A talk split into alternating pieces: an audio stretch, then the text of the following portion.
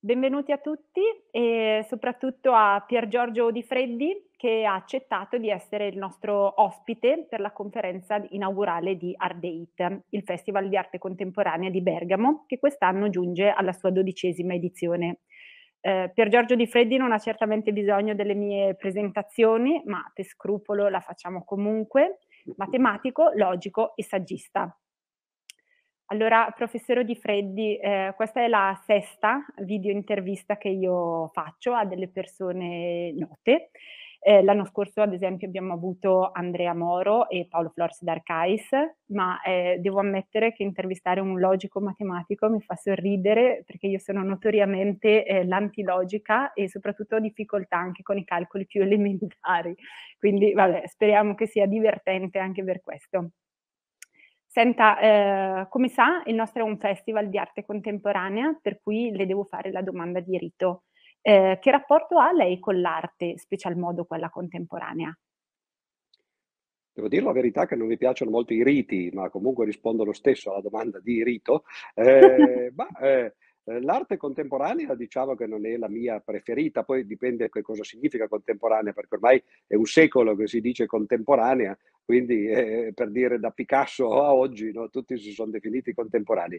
Le ultime cose, io confesso non seguo moltissimo il mondo dell'arte e sono più rivolto verso i classici per un motivo molto semplice, perché l'uso che io faccio dell'arte eh, è, è, strettamente legato con la mia attività divulgativa, in particolare il tentativo di far conoscere la matematica eh, a un pubblico più generale e eh, spesso gli artisti hanno usato la matematica, non soltanto quella classica, ma ovviamente eh, se uno pensa alla prospettiva, tanto per dirne una, no? per cinque secoli eh, eh, i pittori no, non facevano altro che disegnare in maniera matematica, ma in tanti altri modi che poi magari durante questa serata potremo anche accennare e quindi eh, guardo sempre all'arte, non soltanto quella figurativa, tra l'altro anche la musica, ad esempio, cose analoghe, eh, sempre da questo punto di vista, che è un po' distorto ovviamente, non è quello l'occhio del fruitore comune, diciamo, che magari cerca quello che eh, veramente l'artista voleva mettere nelle sue opere. Io ci cerco più, eh, diciamo così, le tracce di un linguaggio matematico che spesso però poi coincide con quello che l'artista voleva fare. Tanto per dirne una, Kandinsky, eh, che, che, ha scritto, è vero, ha scritto un libro sullo spirituale nell'arte, poi però ne ha anche scritto uno eh, su punto, linea e superficie. E se uno lo legge, quello sembra un manuale di geometria, no? E quindi effettivamente in alcuni queste due cose, queste due tendenze, cioè la matematica e, e, e l'arte più in generale, coincidono, in altri invece sono opposti, allora in quel caso lì mi ci pongo di fronte come un qualunque fruitore. Perfetto. Eh, a proposito appunto di musica, visto che l'ha sollevata, eh, lei anni fa ha fatto un ciclo di conferenze che si intitolavano Matematica e letteratura, Matematica e musica, Matematica e pittura. E eh, mi ha incuriosita il fatto che a volte, parlando di autori come Max Ernst, ad esempio, quindi un riferimento centrale, diciamo, alla pittura del Novecento, lei faceva esternazioni quali eh, questo l'avrebbe potuto fare un bambino delle medie. Oppure parlando di Frank Stella, eh, è un altro che ha scoperto la gallina dalle uova d'oro o commentando la ripetitività delle opere di Opalka, si è stupito che qualcuno abbia potuto acquistarle e via dicendo. Allora, eh, le domando questo. Ho potuto constatare nel corso del tempo che strutturatissimi intellettuali, l'anno scorso è capitato con Flores d'Arcais, hanno delle resistenze enormi nei confronti dell'arte contemporanea e a volte anche moderna.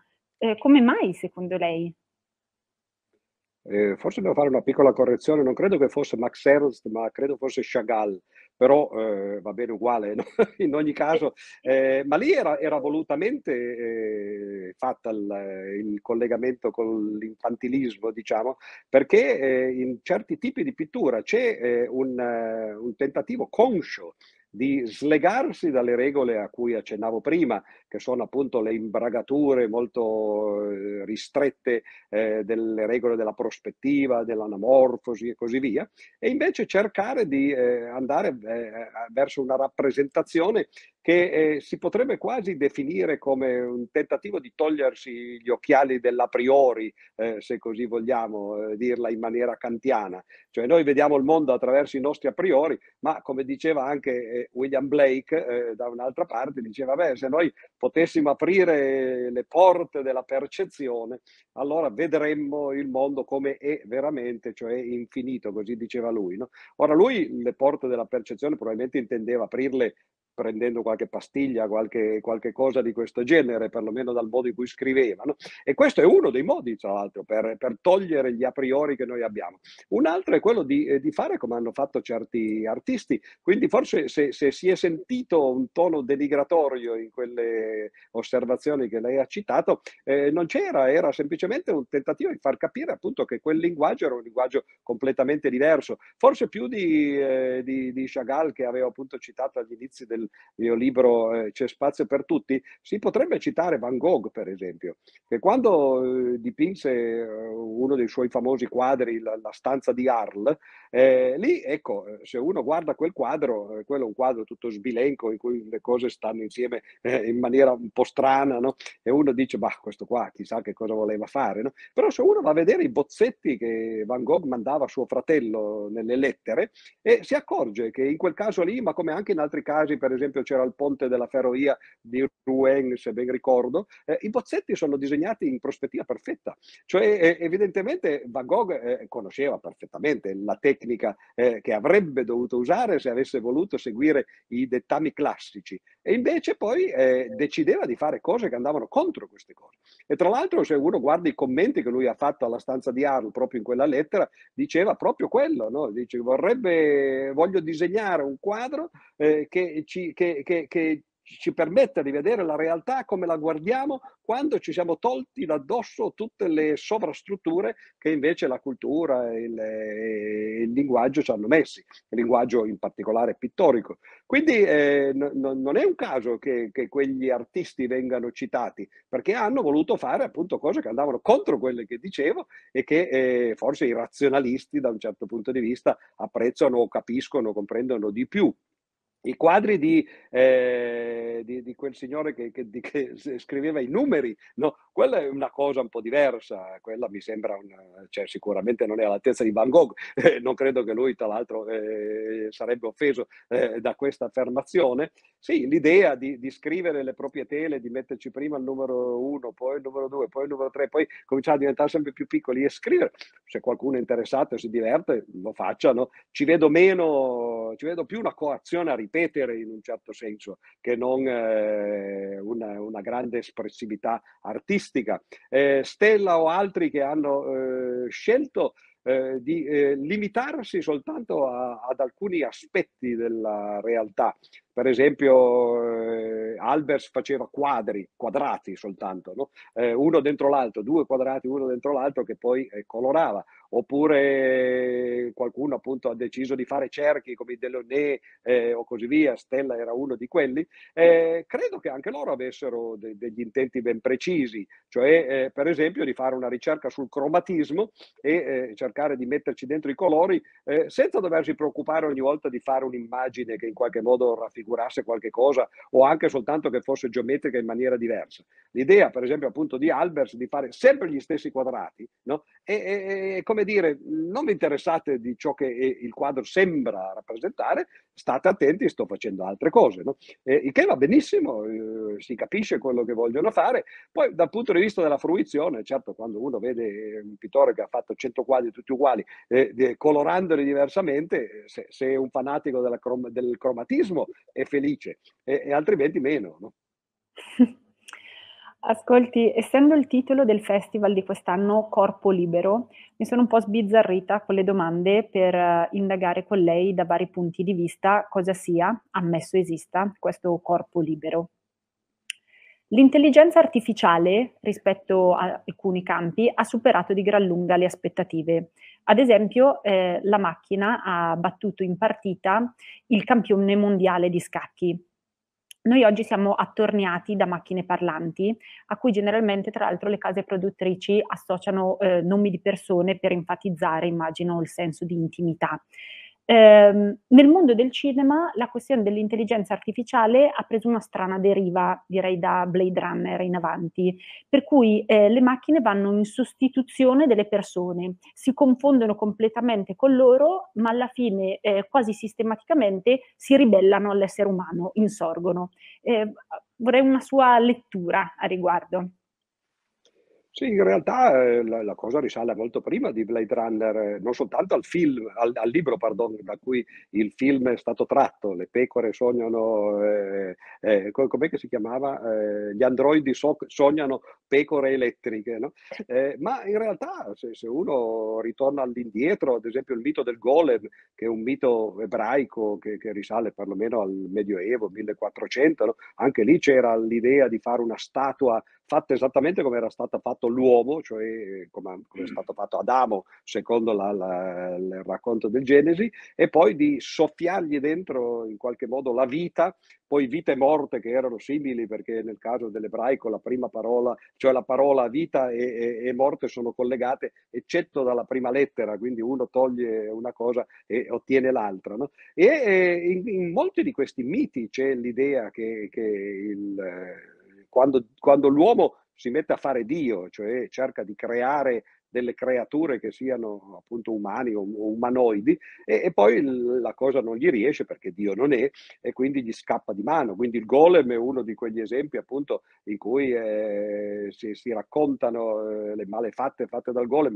oppure venendo più vicino a noi la ballata eh, di Goethe, l'apprendista stregone, che tutti noi conosciamo perché abbiamo visto film di eh, Walt Disney, dove c'è quella scopa che a un certo punto comincia a prendere l'acqua, a portare l'acqua avanti e indietro e così via, e che poi anche lì crea semplicemente un, un disastro perché non si riesce a controllare. Quindi questo tema eh, della macchina che può sfuggire al controllo di chi la fa è un tema mm, che, che, che risale molto all'indietro e che eh, credo sia, sia un, te- un, tema importante perché effettivamente le macchine spesso prendono il sopravvento eh, da, da, mezzi eh, che, che, sono quando nascono, poi spesso e volentieri diventano anche velocemente dei fili. Basta vedere l'automobile che è un aggeggio che serve per trasportarci di qua e di là, ma se uno guarda le pubblicità che vengono fatte per comprare le automobili si accorge che c'è ben altro dietro, no? eh, che, che, che, titilla, diciamo così, eh, i sentimenti di chi poi le compra. Eh, e, e, basta vedere appunto il modo in cui le automobili sono trattate, che ce le laviamo, ce le curiamo e così via, come se fossero poi appunto dei fili invece che eh, dei mezzi. L'intelligenza artificiale è un grosso problema.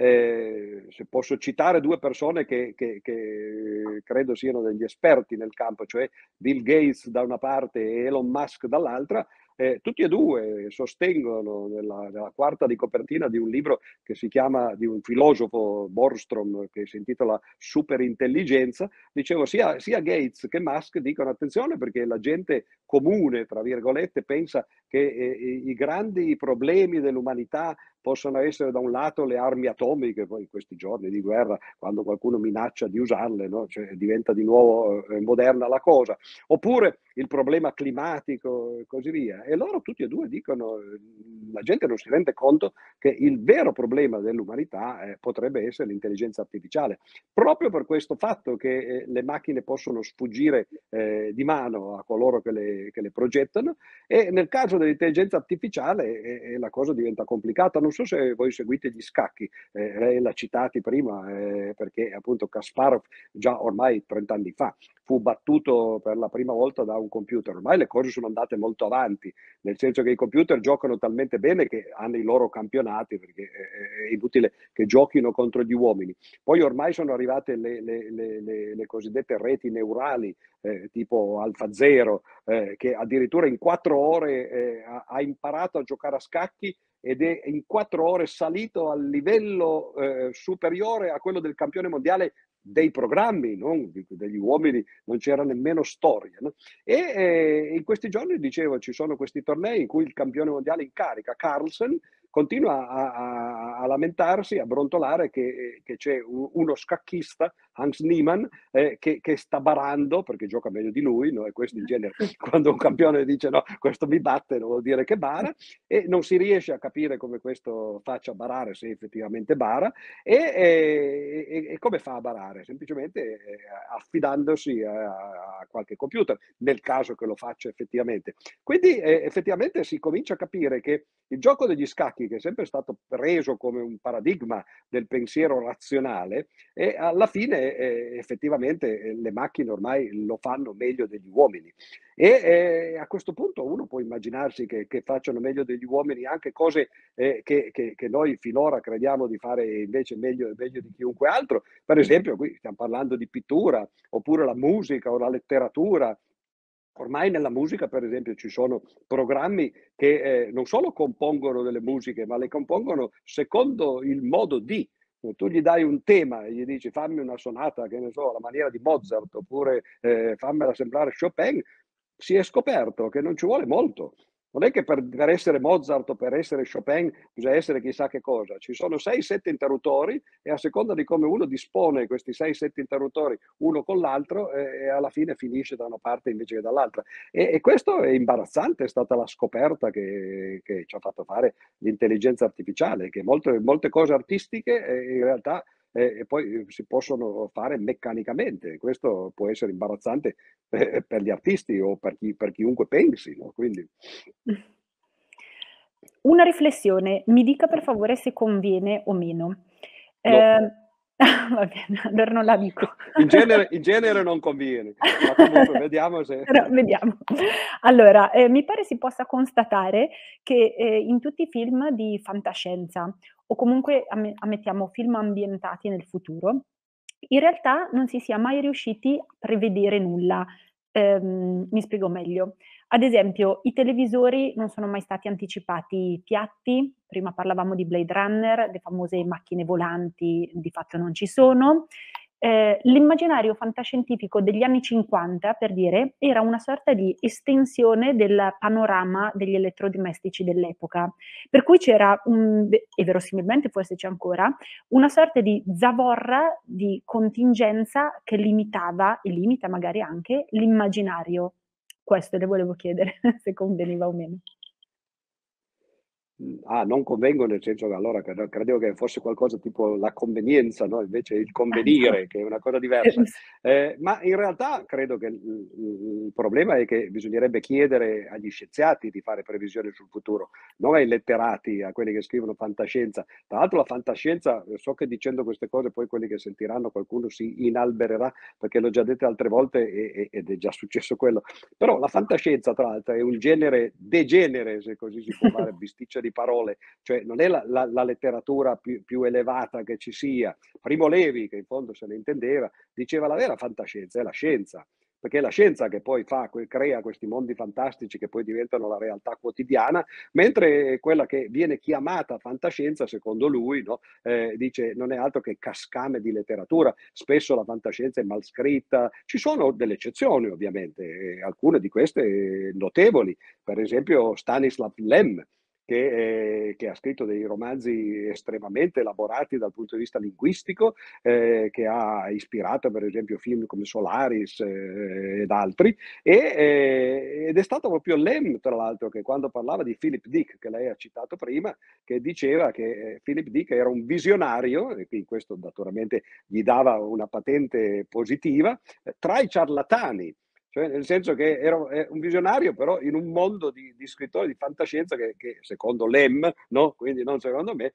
erano soprattutto ciarlatani. Infatti lui fu buttato fuori dalla società internazionale degli scrittori di fantascienza. No? Questo è per dire che in realtà non è stupefacente che la previsione di coloro che, che scrivono racconti e che probabilmente di scienza sanno molto poco, poi come ho detto ci sono delle eccezioni e in quel caso eh, poi magari le cose si vedono. Tanto per dirne una, eh, nei film di James Bond, Bond, che poi eh, uno potrebbe pensare, dice, ma eh, chissà, eh, chissà, chi li ha scritti questi, eh, questi, film, cioè eh, sono ispirati a romanzi di Fleming. Fleming non è un caso, Fleming era un, un signore che eh, lavorava eh, a Bletchley Park, per coloro che eh, si ricordano la storia di quegli anni, gli anni 40, Bletchley Park era un, un gruppo di eh, inglesi in cui eh, si cercava di decifrare i codici nazisti, il famoso Enigma. No? Eh, oggi un po' la storia si conosce perché ci sono stati un paio di film, uno che si chiama proprio Enigma, che è stato prodotto tra l'altro da Mick Jagger, come, come se non bastasse, perché lui si era comprato, Mick Jagger è un, è un altro strano americano che ha studiato, benché sia un cantante dei Rolling Stone, ha studiato alla London School of Economics e ha degli interessi scientifici anche, in particolare si interessava di crittografia e si è comprata una delle poche macchine enigma esistenti al mondo dei, dei nazisti e l'ha usata tra l'altro in questo film. Oppure l'altro film è Il gioco dell'imitazione, che è la vita di Alan Turing, eh, che poi sappiamo che fu lui in realtà uno dei principali protagonisti di questa ricerca eh, de, di decifrazione dei, dei codici nazisti.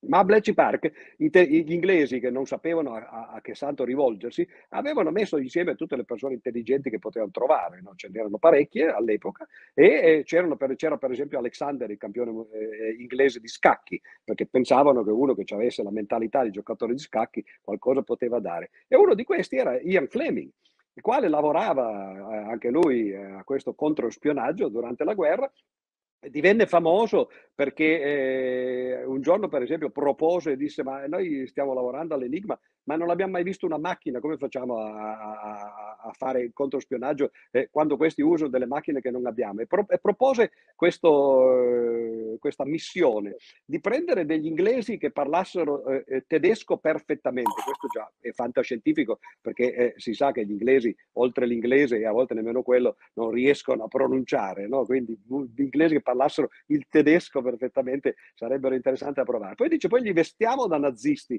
con delle divise appunto nazisti. Si prende un aereo, lo si dipinge con, con la svastica, eccetera, e poi lo, lo si manda sull'oceano e gli, gli, si fa simulare un'avaria, no? di modo che loro cadono, vengono presi da, diciamo così, dai, eh, da una nave eh, nazista veramente, no? eh, salvati, recuperati, mentre sono sulla nave naturalmente nessuno si accorge che sono inglesi, eh, loro rubano questo, questa macchina Enigma e poi la, l'avrebbero dovuta portare in Inghilterra. L'ultima parte del, della storia era un po' complicata perché dice eh, quando sei così che l'aereo non ce l'hai più, la nave, la nave tedesca, eccetera, come torni? E infatti gli dissero, guarda, tu sare, Ian, faresti bene a scrivere racconti di polizieschi, no? cose del genere. Infatti lui lo fece e, e, e divenne poi famoso con, con i libri di, di, di, James Bond, dove tra l'altro ci sono delle cose che succedevano veramente a Bletchley Park. Per esempio questo fatto che quando c'era la Spectre, eccetera, c'era il, il capo dei servizi segreti che, eh, inglesi che aveva una luce sulla porta e quando la luce si accendeva significava che lui era impegnato, non bisognava entrare, eccetera, che si vede in tutti i film, eh, soprattutto i primi di James Bond, che erano effettivamente ispirati alle opere di Fleming, e quello era quello che effettivamente succedeva, si era in tempo di guerra, avevano trovato questo escamotage e così via. No? Questo per dire che a volte, se uno è come Ian Fleming, può, può inventarsi, per esempio, il GPS.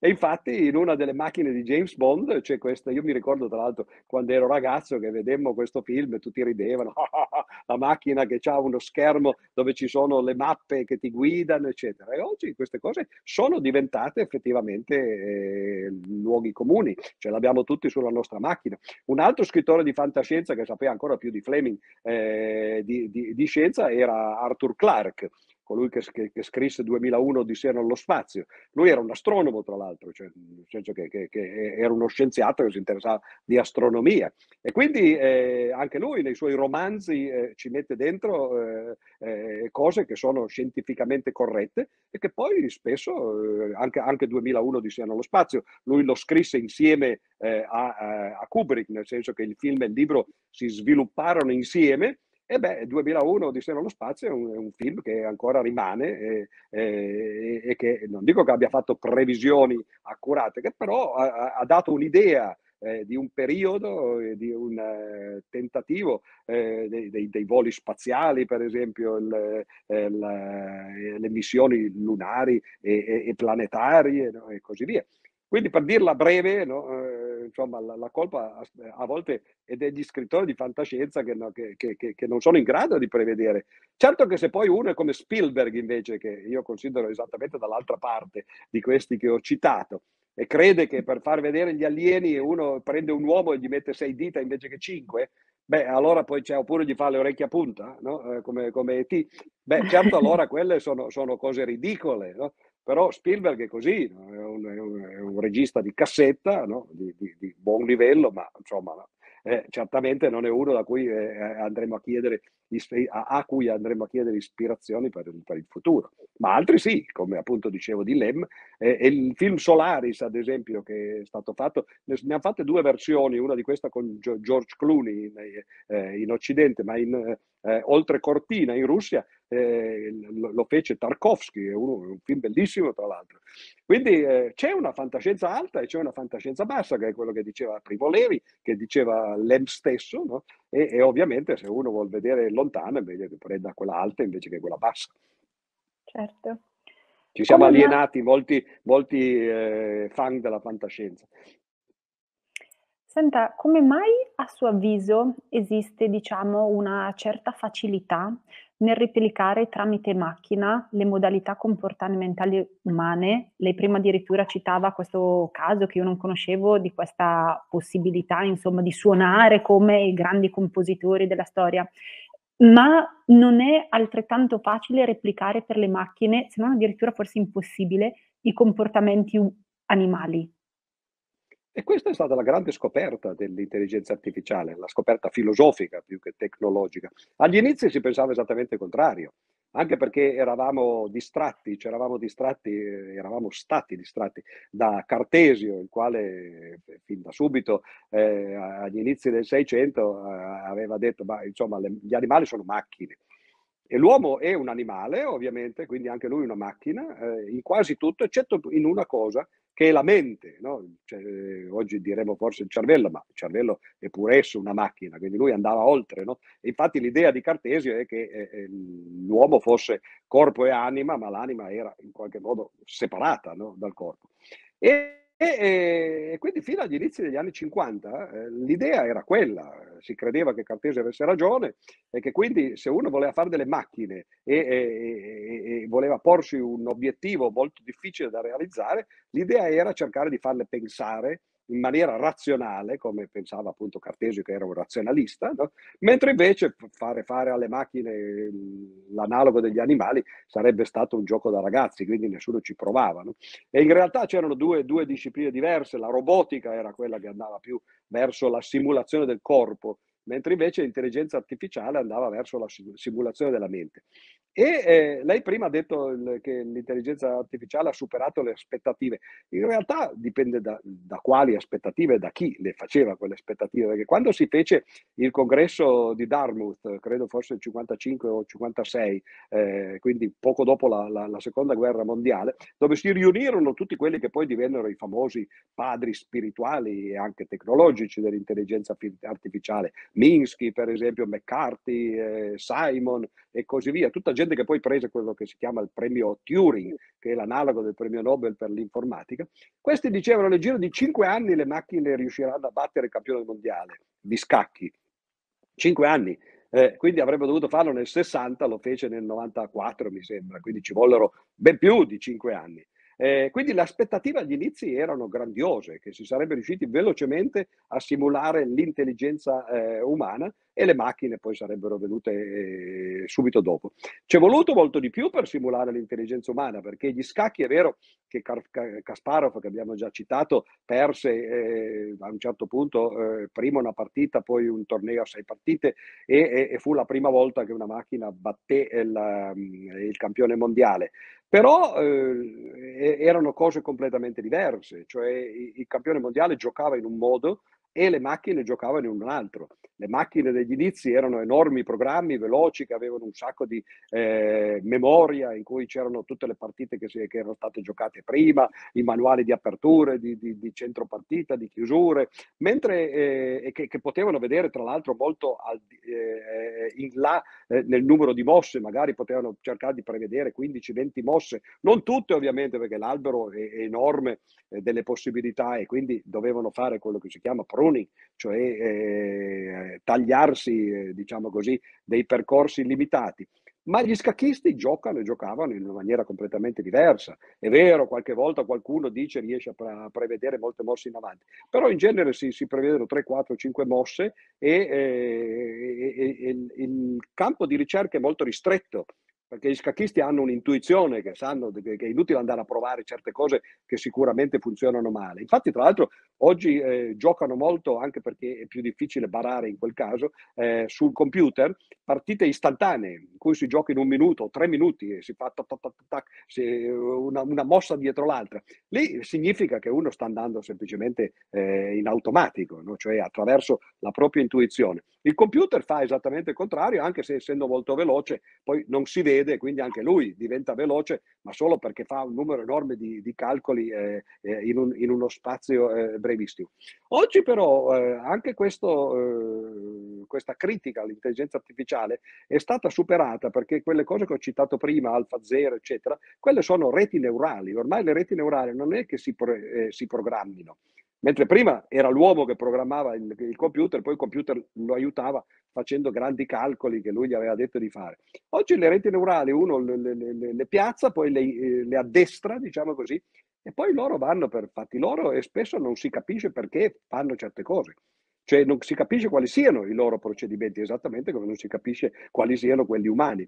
Quindi ormai le reti neurali sono veramente l'analogo del, del cervello umano. il problema è questo, che quando diventano troppo simili al cervello umano, poi rischiano anche di avere gli stessi difetti.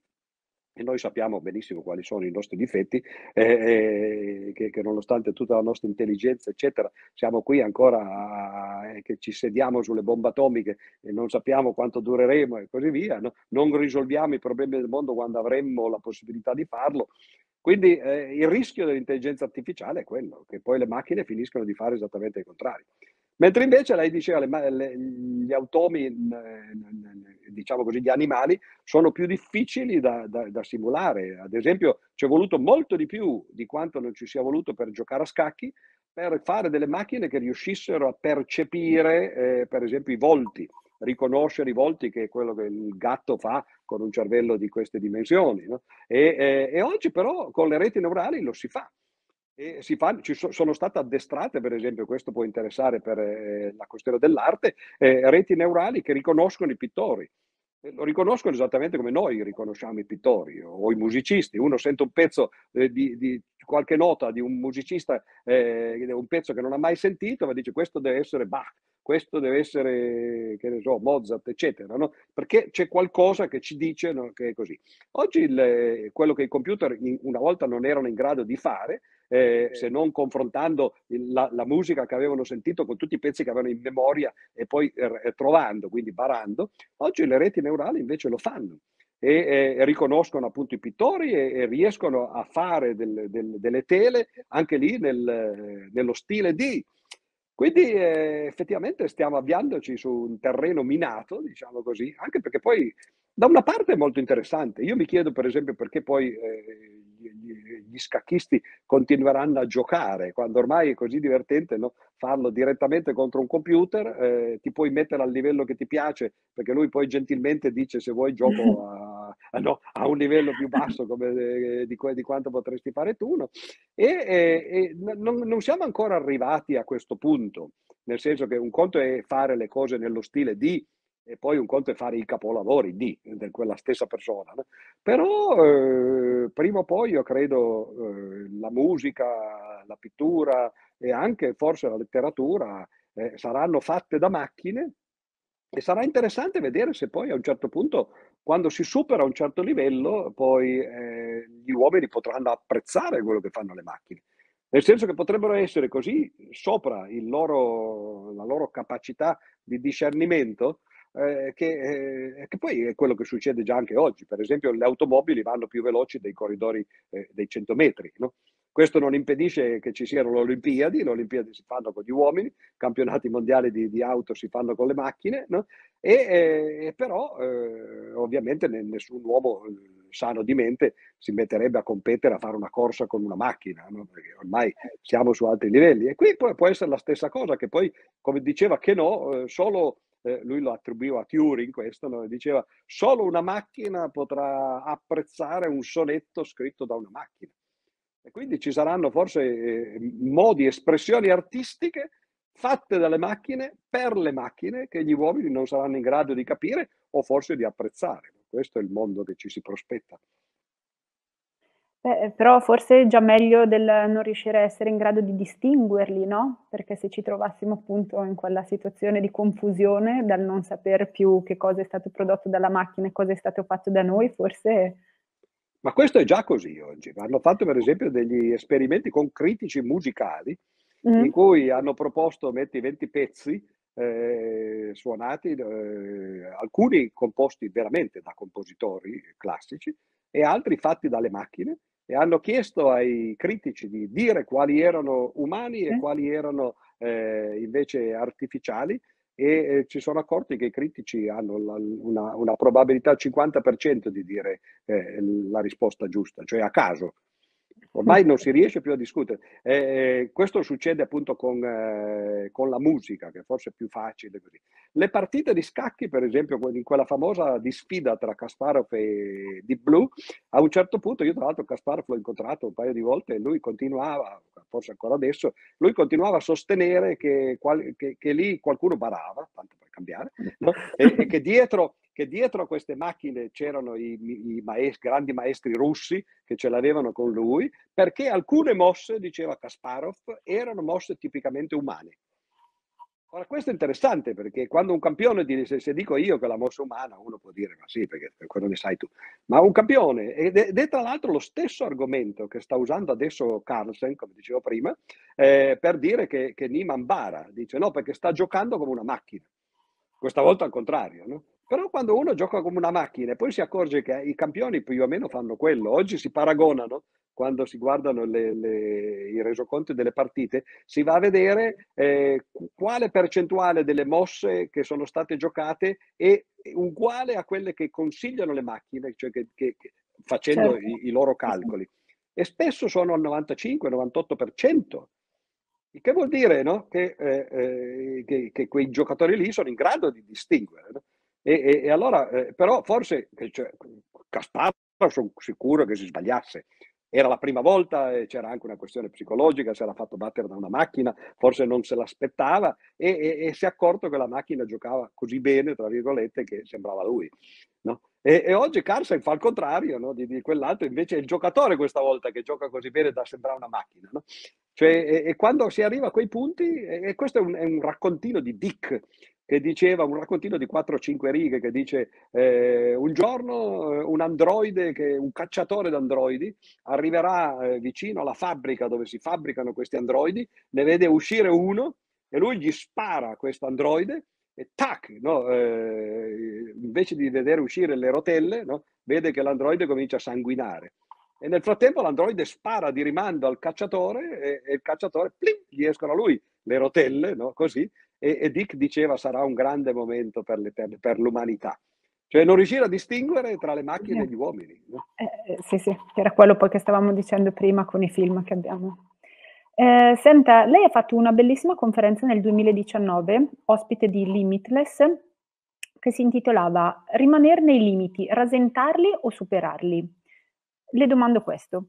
Gli esseri umani hanno fatto delle cose straordinarie nella misura in cui hanno potuto pensare di farle. Eh, ci possiamo spingere eh, molto oltre mh, mm, nel pensare qualcosa, ma ci scontriamo inevitabilmente con i limiti del nostro corpo.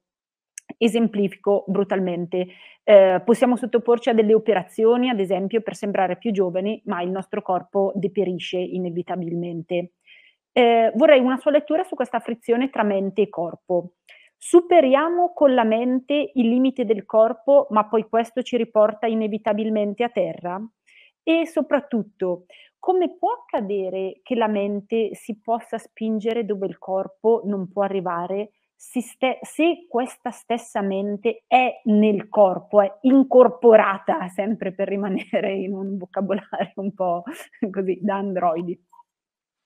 Ma io credo che noi spesso esageriamo il, la capacità di pensiero e di andare oltre perché come ha detto lei eh, benissimo, cioè in fondo eh, noi siamo quello che siamo, eh, siamo legati dalle leggi della fisica, della biologia, della chimica, eccetera, eh, possiamo fare certe cose e altre no, l'impossibile per definizione non lo si può fare. Anzi, nel Medioevo c'era un dibattito filosofico, teologico, perché poi all'epoca si interessavano di quello, di Dio, no? e, e, la gente si chiedeva se, se Dio poteva fare cose impossibili. San Tommaso diceva no, se è una cosa impossibile è impossibile, no? vuol dire che nessuno la può fare, nemmeno Dio.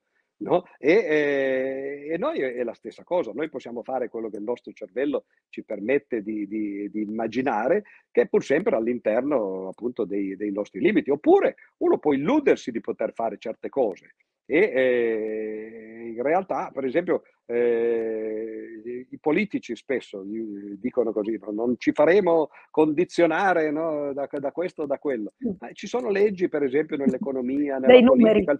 Eh, eh, ma non solo dei numeri, ma anche più in generale dei comportamenti. Se uno non le conosce, questo non vuol dire che però le può superare. No?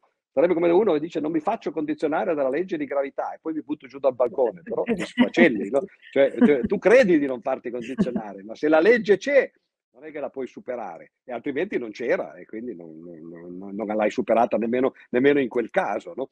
E eh, noi, noi, poi tra l'altro abbiamo quasi una mitologia dell'andare oltre i limiti. Io credo che l'uomo, la, la grande difficoltà che ha ad adattarsi alla natura, al, al mondo, e di non fare quello che fanno gli animali. Cioè uno guarda il proprio gatto, il proprio cane o gli animali in generale. Gli animali fanno sempre le stesse cose, no? eh, sono perfettamente adattati eh, un gatto non ha paura di morire, credo, perché eh, cosa vuol dire morire? Vuol dire eh, non fare più oggi quello che già tanto avevo fatto ieri, che avrei fatto domani se continuavo a vivere. No? La vita è sempre uguale, no? e quindi dopo un po' non c'è nemmeno la paura della morte, perché uno, vabbè, si stufa no? dopo un po' di fare le stesse cose. Noi uomini siamo eh, disadattati in un certo senso alla, eh, alla vita. La nostra idea è che dobbiamo fare cose sempre diverse, sempre migliori, sempre so. Se uno sente i telegiornali, per esempio, o anche soltanto i reportage americani soprattutto, sono loro che hanno questa mania no? dentro la testa. No? E loro, la, la, parola che piace questa è unprecedented, qualcosa che non è mai successo prima, no?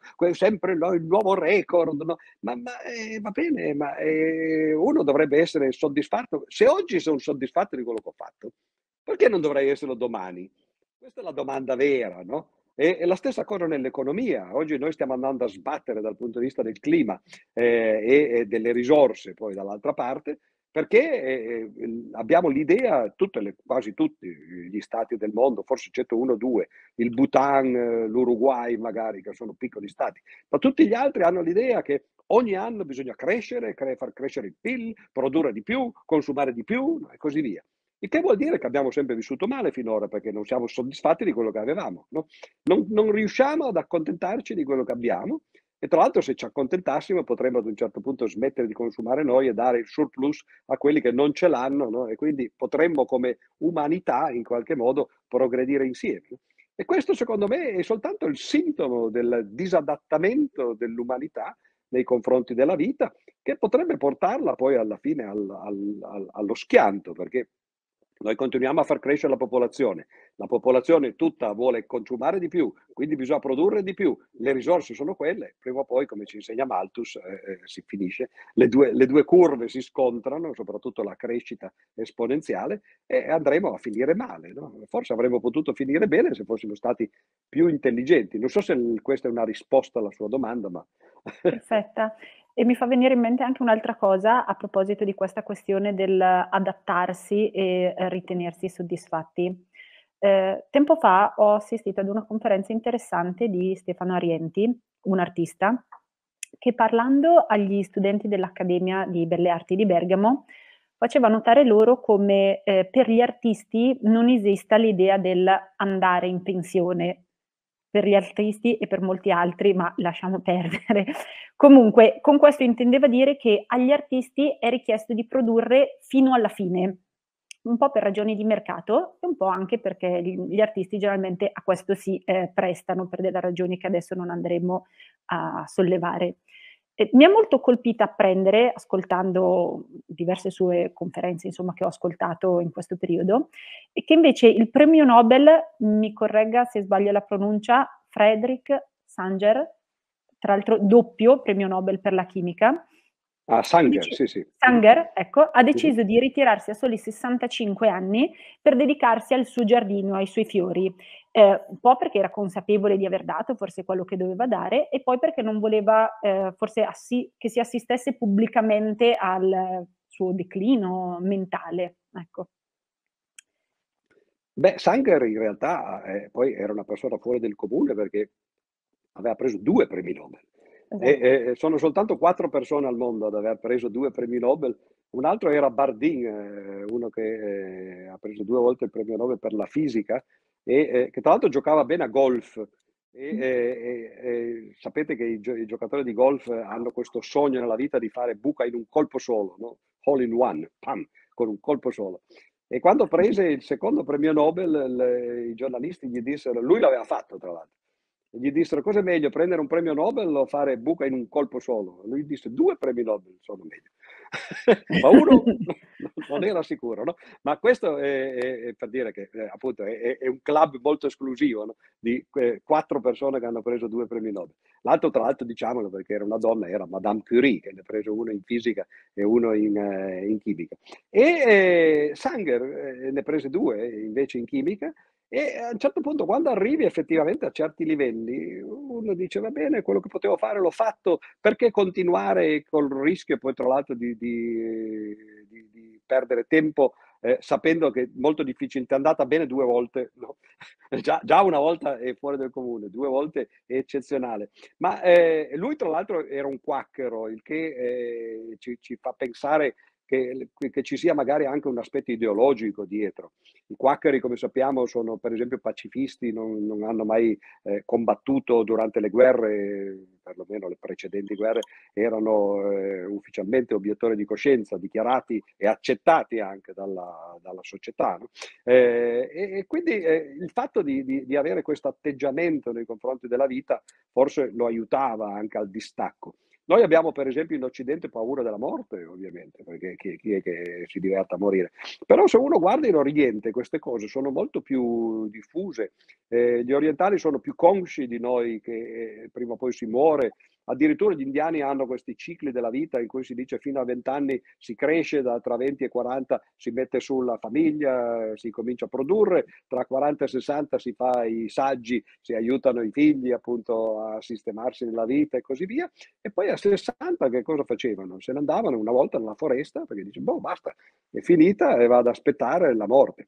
Noi facciamo esattamente il contrario, a noi importa vivere a lungo più che vivere bene, l'importante è magari poi alla fine in, condizioni tremende, no? sulle sedie a rotelle, senza, senza, più così, eppure attaccati alla vita. Eh, per, per, dire l'esempio che facevo prima del, del Bhutan, no? eh, Bhutan è un regno interessante perché è, è l'unico regno al mondo in cui eh, il, la produzione non viene diretta dal eh, PIL, prodotto interno lordo, ma da quello che loro chiamano il FIL, la felicità interna lorda, che è un insieme di indicatori molto più articolato che non semplicemente il fatto di aver prodotto, perché dovremmo essere contenti di aver prodotto tanto, se magari quel tanto poi sono cose dannose eh, o, o, inutili. Per esempio, se uno produce molte armi, eh, poi si sa, no? le vende, eh, così eh, alimenta la guerra, e quello fa crescere il PIL, ma non è, non è un motivo per, per, essere contenti che il PIL è cresciuto per quel motivo. E il Bhutan invece si indirizza in altri modi e per esempio quando il re del Bhutan eh, arrivò, il padre di quello attuale, arrivò nel, a 50 anni, eh, qualche anno fa, poi disse basta, ho fatto eh, la, la, mia vita, ho regnato per un po' di tempo, adesso basta, eh, ha abdicato in, in favore del figlio. E, questo è l'esatto contrario di quello che ha fatto la regina Elisabetta, attaccata lì fino all'ultimo, l'ultimo giorno della sua vita, l'ha passata a stringere le mani del nuovo pre- premier eh, inglese, che tra l'altro sta portando alla rovina l'Inghilterra nel giro di un mese, no? ma questo s'arrangino loro. No? Ora dico, chi è più saggio? Uno che a 50 anni dice prego, fai tu adesso, no? io ho dato le mie cose, vai avanti, no? e l'altro che invece rimane lì. No? La stessa cosa tra i papi? Giovanni Paolo II che fino all'ultimo lo portavano a fare le via crucis sul, sulla, su, sulla, macchina e con la, con la, telecamera, lui era legato alla sedia.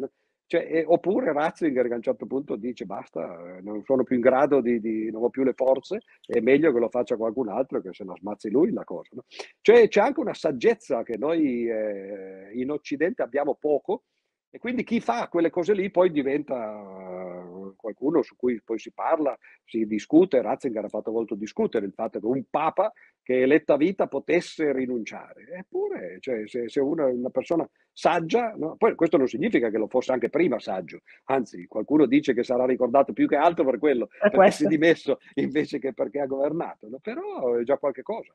Cioè insegnare che si, a un certo punto si può staccare la spina anche a se stessi che non è necessario durare molto, ma vivere, cioè non, non, si deve vivere molto, ma si deve vivere bene, no? bene non nel senso soltanto materiale, ma anche e soprattutto spirituale, come diceva poi Platone. Una vita non, non, non meditata non è degna di essere vissuta. Senta, dobbiamo leggermente accelerare perché voglio farle assolutamente ancora cinque domande e approfitto delle sue ultime dichiarazioni. Dirò per... solo sì o no. No, non non credo, è impossibile. Allora, ehm, lei approfitto delle sue ultime dichiarazioni per saltare e chiedere questo. Ehm, lei è un uomo che dice quello che pensa, l'abbiamo appena appurato e non si intimorisce né dell'interlocutore né del contesto, tantomeno questo. Ehm, e questa è una mia personale curiosità. Cosa ha determinato questa condotta così schietta nella sua vita professionale? Dice in filosofia, eh, la, la, gente pensa che eh, si possa volere o non volere le cose. No? Però William James, eh, che era uno psicologo, diceva non si può voler volere. Cioè uno è come è, anche al secondo livello. No? Eh, cioè magari qualcuno ammira una persona perché fa una certa cosa, dice guarda che carattere che ha quello, no? dovresti fare così, si dice ai nostri figli. Ma eh, la risposta ovvia è ma lui lo fa perché è così. No? Non è che se uno può scegliere no, di essere aggressivo, per esempio, o di essere invece più pacifico e così via. Quindi il modo in cui io sono, credo io sono perché, perché sono così, no? siamo, noi siamo il prodotto di, di, di eh, di, di, leggi appunto che, che, citavamo prima, fisiche, chimiche, biologiche, psicologiche, eh, la maggior parte delle quali non conosciamo nemmeno, quindi non, non, sappiamo nemmeno per quale motivo facciamo le cose. Sì, sì abbiamo l'illusione in una piccola parte della nostra vita eh, di prendere delle decisioni e di farlo per certe motivazioni, poi però la, la psicologia e le neuroscienze ci hanno insegnato che la cosa è un po' più complicata e che spesso eh, siamo estremamente prevedibili. Quando ho citato la questione, per esempio, dei compositori, no? e dicevo ci sono 6-7 parametri che bastano per definire poi le differenze tra molti tipi di composizione. E la stessa cosa, c'è, c'è un signore che si chiama Kahneman, che ha preso il premio Nobel per l'economia, ma lui era uno psicologo, e uno psicologo ancora vivo eh, a New York, eh, che, ha fatto vedere come in realtà eh, tutti noi abbiamo due modi di ragionare, quello che lui chiama il pensiero lento e il pensiero veloce.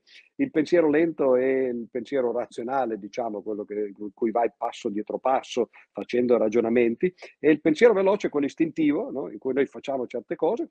E lui ha scoperto prima di tutto che eh, il pensiero lento e il pensiero veloce vanno in contraddizione fra loro. Uno pensa una cosa e poi però quando magari eh, deve farla al volo ne fa un'altra.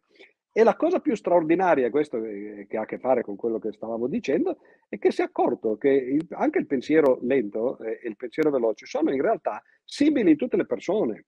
Ha fatto esperimenti eh, e, e, si è accorto che, che, che, le risposte istintive delle persone sono quasi sempre le stesse. Eh, I bias cognitivi, per esempio, no? quelli che vengono chiamati così, li abbiamo tutti uguali e tra l'altro anche sapendo di averli è difficile superarli. Eh, è una cosa molto strana. No? Io qui dietro, per esempio, ho un quadro di, di, di, un signore che si chiama, eh, non mi ricordo più come, eh, che uno di questi quadri in rilievo, no? mm. eh, che quando uno si muove, no? il quadro si muove dietro di lui, no? sì. è una cosa così. E, e, e, io mi diverto a farlo vedere alla gente che entra in casa, dico guarda qui, e uno dice subito co- come ha fatto. Ma quando uno sa che il quadro è fatto eh, invece di essere piatto, esce fuori dal eh, Howard Hughes, credo che si chiami, no? qualcosa del genere, eh, che esce fuori dal muro, diciamo così, non per quello poi uno cessa di vederlo l'effetto. e continua a dargli l'impressione di muoversi anche quando uno sa come è fatto, il che vuol dire che i nostri bias ce l'abbiamo e sono spesso insuperabili. E allora dire perché lei fa così, perché si comporta così? E io mi comporto come sento di comportarmi, no? E, e certo, magari eh, ciascuno di noi ha il suo modo di comportarsi, a qualcuno, addirittura paradossalmente, qualcuno dice, guarda per esempio, che ne so, Madre Teresa di Calcutta, no? che viene considerata spesso un esempio di una persona altruistica, eccetera. Però se uno va a vedere, Madre Teresa lo faceva perché era quello che la faceva star bene. Ora, star bene non è altruismo, anzi è egoismo, no? Al contrario, io faccio le cose perché voglio star bene. E c'è chi sta bene facendo le cose che, che, che sono invece eh, in qualche modo egoistiche, no? eh, che ne so, mangiare bene, eh, spendere, eccetera, fare vacanze così. E c'è invece chi sta bene dando ad altri, no? facendo altre azioni di tipo diverso. Però la motivazione di fondo è la stessa. Non è che ci sia più merito nel star bene perché sei altruista di quanto non ce ne sia nello star bene perché sei egoista. Magari per gli altri è meglio, ma per te è uguale, no? cioè tu stai come sei. Quindi eh, questa è una non risposta, cioè in altre parole non so perché mi comporto così, ma eh, credo che ci siano leggi che, eh, che, che, ci fanno comportare in un certo modo invece nell'altro. Tra l'altro questo poi rende anche difficile, ad esempio, eh, creare un sistema giuridico perché poi allora in che modo tu distingui il delinquente dal, dal benefattore? Se poi in realtà tutti e due seguono delle cose che sono in larga parte inconsce, no? in cui quindi non c'è nemmeno una volontà, no? poi tu puoi dire io questo lo tolgo dalla circolazione perché è pericoloso per la società, questo è un altro discorso, ma quello non è un giudizio morale, no? di dire il delinquente è cattivo, come una volta si faceva invece, ti punisco perché sei cattivo, ti tolgo di mezzo perché sei pericoloso, ma è una cosa completamente diversa questa. E idem per gli apprezzamenti invece, no? Allora, ehm, non so più quale domanda fare, ma ah, diciamo che faccio questa, visto le, le, le ultime... A caso, vede, anche lei ha le sue leggi no, che, che, che Volevo seguire una scaletta, però poi ogni tanto lei solleva delle cose che mi sembrano inerenti alle domande che avevo preparato e allora possiamo anche, insomma, fare dei percorsi alternativi. Allora, ehm, lei oltre ad aver vissuto, mi corregga se sbaglio, un periodo di reclusione, ha fatto almeno, ehm, 3 lezioni in carcere a Roma, a Genova e a Cuneo. Volevo sollevare, sempre a proposito di corpo libero, un argomento che mi sta a cuore, ovvero quello dei carcere e dei carcerati. E volevo sapere che interesse hanno dimostrato, se lo hanno dimostrato, durante queste lezioni appunto che lei ha fatto verso l'astrazione queste persone che sono eh, condannate a vivere recluse dietro le sbarre, quindi quanto più lontano possibile si possa dall'astrazione. Beh, dipende naturalmente anche lì dalle persone, non c'era una reazione comune. Eh, il fatto di essere stato preso ostaggio in Russia, che è la, la, la cosa a cui lei alludeva, e eh, io fortunatamente non sono mai stato in carcere in Russia, anche perché non credo che siano dei bei luoghi. No. È vero che n- non ti chiedono se ci vuoi andare, quindi eh, per questo ho detto fortunatamente, no? e non, non era eh, la, la via volontà, ma semplicemente quello che successe. Però poi dopo lo scambio che, che ci fu eh, tra le spie vere russe e, e, e, i poveri tapini italiani che, che, furono usati come merce di scambio, eh, mi condannarono a 14 anni in contumacia. E infatti per molti anni poi non sono tornato in Russia perché insomma non volevo rischiare poi di, di andarmi a mettere nei pasticci. Allora quando uno va in carcere, io mi diverto no, in quel caso lì a chiedere eh, ad alcuni no, qu- quanti anni vi hanno dato, no, così. E spesso so, sono meno di 14 anni, quindi dico, ah, io ne ho preso di più, ne ho preso di più. No? E questo magari loro non se l'aspettano perché eh, gli, gli, dicono che arriva il matematico che andrà a spiegargli qualche cosa che è legato con i numeri, no? E, e, però non si aspettano magari che il numero degli anni a cui il matematico è stato condannato è maggiore di quello a cui sono stati condannati loro no? e così via. E non dico che questo li fa sentire in, in consonanza, anche perché poi loro eh, sono veramente in carcere, però eh, certamente magari eh, eh, rompe un po' il ghiaccio. No? E poi eh, c'è tutta una letteratura sul carcere che io ho letto eh, in parte anche in, in seguito a queste mie avventure o disavventure sovietiche dell'epoca, perché avevo letto per esempio i libri di Solzhenitsyn sul, sui campi di concentramento, eh, prima filosoficamente mi ero interessato a Foucault, sorvegliare, punire, cioè il, il eh, l'istituzione stessa del carcere e così via. Io sono stato radicale da giovane, quindi ero obiettore di coscienza eh, contro i militari, il militarismo, eh, quindi andavo per esempio a seguire, eh, vi ricordo quando ero studente, eh, i, i, processi che venivano fatti agli obiettori di coscienza. Quindi io una certa sensibilità, di nuovo non per scelta, ma così sono, no? eh, eh, per quegli argomenti ce, ce, l'avevo e continuo ad avercela. E eh, devo dire la verità, non, non, ho mai proposto io di andare in carcere, eh, eh, anche perché poi uno è distratto da, da, da, da tante cose nella vita, non... poi ci sono quelli che invece sono meno distratti, ma di nuovo, beati loro. No?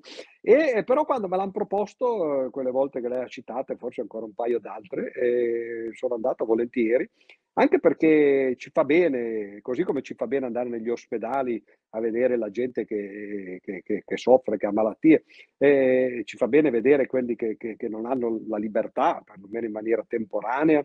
E questo sempre nell'ottica che dicevo prima, cioè di cercare di, non dico di accontentarsi, ma perlomeno di, di non brontolare troppo per la condizione in cui viviamo.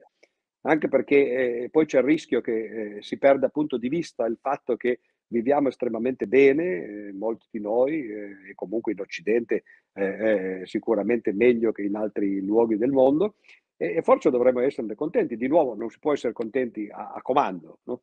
C'è, c'è, tutto un ramo della psicologia eh, che, che, faceva capo a Václavic negli anni 60, la si chiamava la psicologia paradossale. Lui cercava di risolvere alcune malattie dando ordini eh, tipo sì spontaneo essere spontaneo per definizione, la spontaneità è qualcosa che non puoi indurre, no? non puoi, non puoi eh, autoindurti. No? E però appunto eh, uno dovrebbe cercare di meditare sulle condizioni della propria vita e capire che forse insomma, non c'è bisogno di preoccuparsi tanto per, per, tante cose che invece poi spesso ci tolgono magari la tranquillità, eh, la felicità eh, che, che, potremmo avere eh, se non fossimo così bramosi di avere molto di più e sempre di quello che abbiamo. Ha citato proprio Sorvegliare e punire di Foucault e il primo capitolo si, chiama, si intitola Il corpo del condannato, eh, dove appunto l'autore nota che anche quando eh, scompare quello che è il grande spettacolo della punizione fisica, quindi via torture e agonie che erano pensate apposta per eccitare il pubblico che un tempo assisteva, rimane anche eh, in un castigo come quello della prigione, cito testualmente, un certo supplemento di punizione che concerne il proprio, proprio il corpo stesso, razionamento alimentare, privazione sessuale, celle di isolamento. La prigione ha sempre comportato in una certa misura la sofferenza fisica. La pena ha difficoltà a dissociarsi da un supplemento di dolore fisico. Cosa sarebbe un, un, un castigo incorporeo? Si domanda eh, Foucault, ma domando anche io a lei. Ma eh, innanzitutto la domanda non era preparata, io poi tra l'altro ho citato Foucault mio malgrado, perché lei eh, non so se l'avrebbe fatto con qualunque libro che io avessi citato, no? No. però io ri- ricordavo di averlo letto ma 50 anni fa, quindi ero completamente impreparato a quello che ho sentito adesso e così via. No? Eh, il problema di, di Foucault eh, forse eh, si può risolvere chiedendosi se eh, che cos'altro abbiamo oltre il corpo? Perché noi spesso dividiamo, abbiamo parlato prima di Cartesio, la mente e il, il corpo, no? dividiamo le, i due aspetti e quindi eh, possiamo immaginare che ci siano dei castighi corporali no? e invece dei castighi spirituali, tra virgolette, o mentali. Però in realtà per un materialista, e io credo di, appunto di essere materialista, dico credo perché non è che queste siano le problematiche eh, che, che, più mi eh, eh, ho, ho, sviscerato nel corso della vita, quindi però così no, a occhio direi che appunto di, che sono un materialista e quindi anche i castighi spirituali o comunque le attività spirituali sono pur sempre corporali, solo che eh, appartengono a parti del corpo che noi conosciamo meno, che sono più appunto inconsce e, e, e che quindi noi cerchia, ten, tendiamo a, a, a, staccare dal resto del corpo. Tra l'altro c'è anche l'altro aspetto co- complementare, sempre ricordandomi di Foucault all'epoca, cioè eh, il fatto che lui ha fatto anche uno studio sui, eh, sugli ospedali oltre che eh, esatto. sulle prigioni. Eh, cioè lì l'idea è di perché noi i malati li mettiamo in un ospedale e i carceri, i, i, i delinquenti, diciamo così, eh, li mettiamo in un altro eh, edificio, cioè li separiamo dalla società. È interessante perché è, è proprio il, il, l'insieme dei due lavori, diciamo, che, che rende questi, questi, studi interessanti. Il fatto che sia i malati che, eh, che gli asociali noi tendiamo in qualche modo a, eh, a rinchiuderli, che non è quello che facevano gli antichi che invece tendevano ad espellerli, che è una cosa molto diversa, sia i malati di nuovo che gli asociali. L'ostracismo era quello, non, ti, non era l'incarcerazione. Cioè non ti prendo e ti, ti, metto in un carcere dove sono io che ti controllo, eccetera, ma ti butto fuori dalla mia città. È vero che al giorno d'oggi cioè, uno butta fuori, poi chi è che, che, che, che lo prende quello? Quindi sarebbe un rimpallo, no? E allora ciascuno si tiene i suoi. Però eh, c'è questo appunto, no? i castighi sono, sono spesso spirituali e soprattutto io sottolineerei quello che ho già detto prima, che spesso sono castighi che sono auto-inflitti per quanto si possa auto-infliggersi le cose, perché dicevo prima che ci sono meccanismi che poi fanno dubitare di quanto sia auto eh, quello che si fa eh, a noi stessi. Però eh, forse che le persone che stanno fuori dal carcere sono meno costrette nella loro libertà di quelli che stanno dentro. Bertrand Russell, per esempio, quando è stato incarcerato per obiezione di coscienza nel 1918, perché era contrario alla guerra, gli diedero sei mesi di galera eh, in Inghilterra e lui racconta nella sua autobiografia, dice, è stato un periodo meraviglioso perché stavo in, ca- in camera da solo, eh, non veniva nessuno a trovarmi, non squillava il telefono e lui scrisse uno dei suoi più bei libri in carcere che si intitola L'introduzione alla filosofia matematica. E, e, lui si sentiva forse più, più eh, condannato imprigionato fuori, quando, quando, invece poi era costretto da tutte le, le maglie della società che ci aveva intorno, di non, eh, di, di, che non quando eh, invece era vera, letteralmente incarcerato, ma poi aveva la libertà. Certo, oddio, eh, non tutte le carceri eh, so, sono come quelle inglesi, quando dentro ci va un lord, tra l'altro, perché Russell era appunto figlio di un lord, eccetera. Certo, se dovessi andare a Guantanamo non sono sicuro che, eh, che sarei felice, però si nota che spesso anche le persone che stanno in carcere poi eh, riescono a trovare il loro equilibrio e spesso le persone, la maggior parte delle persone che stanno fuori invece non riescono a trovarlo perché poi noi siamo, siamo incarcerati da tutti gli stimoli che abbiamo. Eh, le, le, io per esempio soffro molto questo di nuovo per motivi semplicemente perché sono fatto così. Eh, guardo molti video come facciamo tutti oggi, noi su YouTube, eccetera. E sono sempre lì, mi sta venendo credo un'artrosi al dito, perché eh, trovo, trovo, insopportabile il fatto che quando vedo un, un, un filmato che mi può interessare su qualunque argomento mi debba prima sopportare 20 o 30 secondi di qualche stupido eh, propaganda no? e, e commerciale, no? pubblicità, eccetera. E allora cerco di non guardarlo, di togliere le cose e così via. Forse che quello non è un condizionamento. Io ricordo appunto, dicevo, di essere stato in Unione Sovietica e all'epoca l'Unione Sovietica veniva presentata come eh, un posto di coercizione, no? dove, dove, c'era il lavaggio del cervello e così via. Io ci sono stato due anni in Unione Sovietica e arrivavo da due anni negli Stati Uniti prima. No? Eh, sono rimasto stupito agli inizi di, di, di, vedere quanto secondo me uno fosse molto più condizionato negli Stati Uniti che non in Unione Sovietica, perché è vero, in Unione Sovietica dovunque c'erano questi manifesti con delle scritte di Lenin e di Marx che nessuno leggeva e di cui tutti si fregavano. No? Negli Stati Uniti è impossibile evitare la, la, il lavaggio del cervello, che anche da noi ormai, no? appunto, come dicevo prima, la pubblicità è così invasiva no? Che, che, che, veramente si configura come un lavaggio del cervello. E allora eh, dico, eh, la libertà e, e, e invece il, la cattività eh, sono due, due termini che, che, spesso sono intercambiabili che può essere appunto più libero un carcerato che ha trovato il suo equilibrio nella sua cella e magari si mette a studiare, a leggere, eccetera, senza distrazioni, che non invece un uomo libero che poi perde la sua vita eh, per correre dietro appunto a, a obbedire ai dettami eh, del mercato che lo vuole appunto consumatore più che tutte le altre cose. Quindi eh, è molto relativa la cosa. Ci ho detto, certo, Dio, ci sono torture fisiche, per esempio, in molti carceri, abbiamo visto eh, adesso mi vengono in mente quelle che facevano gli americani in Iraq, ad esempio, no? Mm, certo. Abu Dhabi o cose del genere, eh, o, o, quelle cose che si vedono adesso in Ucraina. Le, le guerre sono sempre così, no? da una parte e dall'altra, non bisogna cedere alla tentazione di credere che adesso quelle che noi, ci, noi vediamo perché ce le fanno vedere, allora lì c'è tutto il male e dall'altra parte invece quando noi per esempio eravamo in Afghanistan era tutto rose e fiori. No, di certo. Eh, eh, appunto, no, perché eh, anzi poi ogni tanto saltavano fuori no, le spine.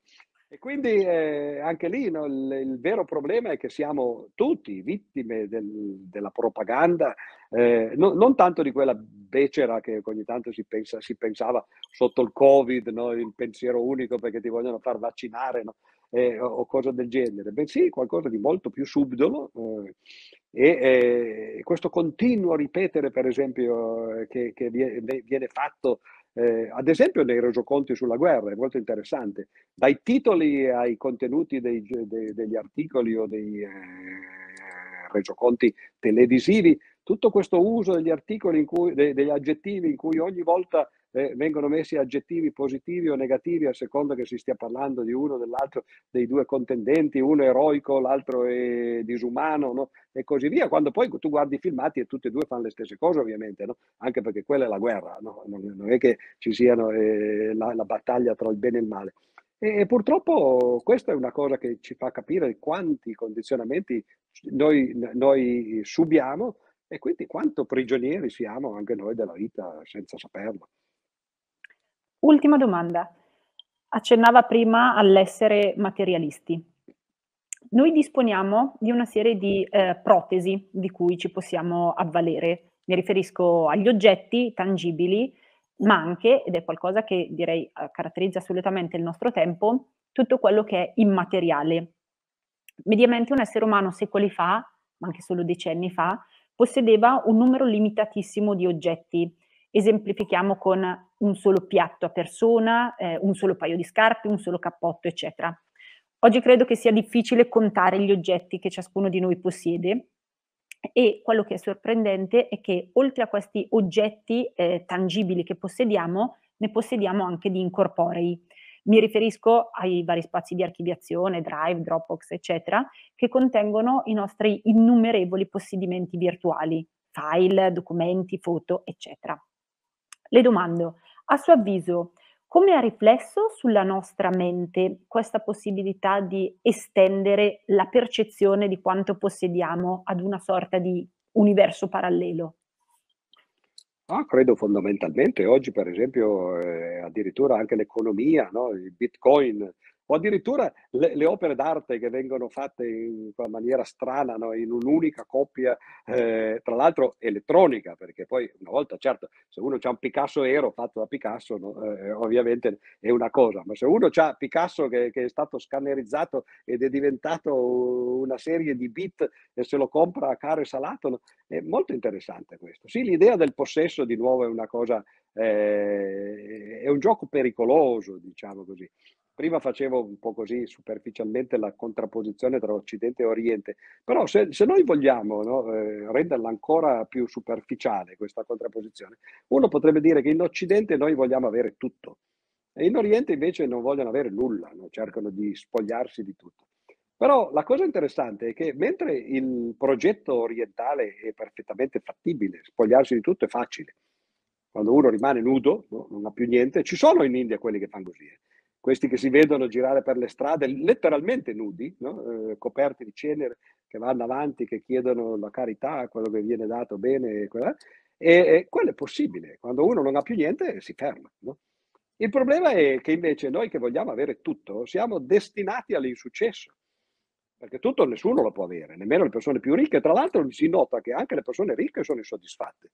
Uno penserebbe che quando uno arriva a un certo livello di benessere, eh, di capitali, eccetera, bastano, cioè la, la, arriva la saggezza. No, invece, perché tra l'altro c'è una legge dei cosiddetti dei profitti decrescenti che in realtà eh, si, si, si, applica ad altre cose, ma che comunque in parte eh, si può anche esprimere in questo modo, che è molto più facile soddisfare un povero che non un ricco.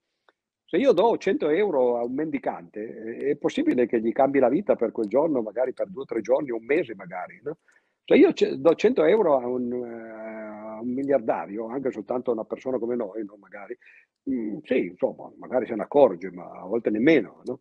E questo cosa vuol dire dall'altro punto di vista? Significa che se io voglio raddoppiare la felicità, per esempio, di un povero, basta che gli raddoppi quello che lui ha.